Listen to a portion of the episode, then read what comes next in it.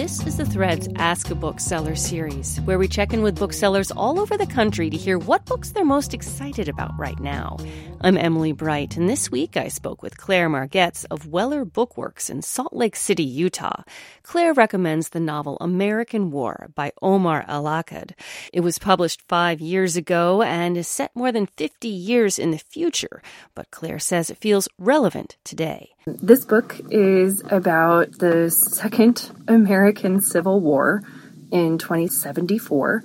The South has seceded because it won't let go of fossil fuels when they've been outlawed in America. So it follows the life of this woman, Sarat Chestnut, as she navigates her way through.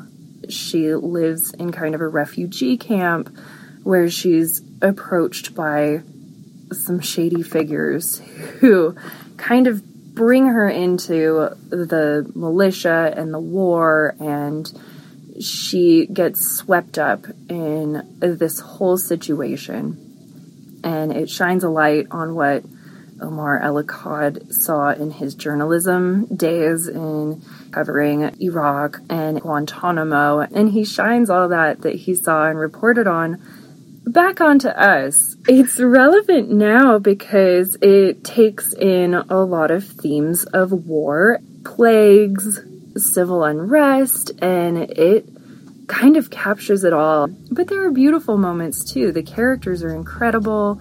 It's a book that stays with you. It's astounding. It's sublime.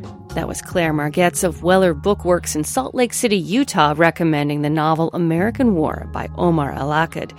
For more about this book and other great reads, go to nprnews.org in the book section.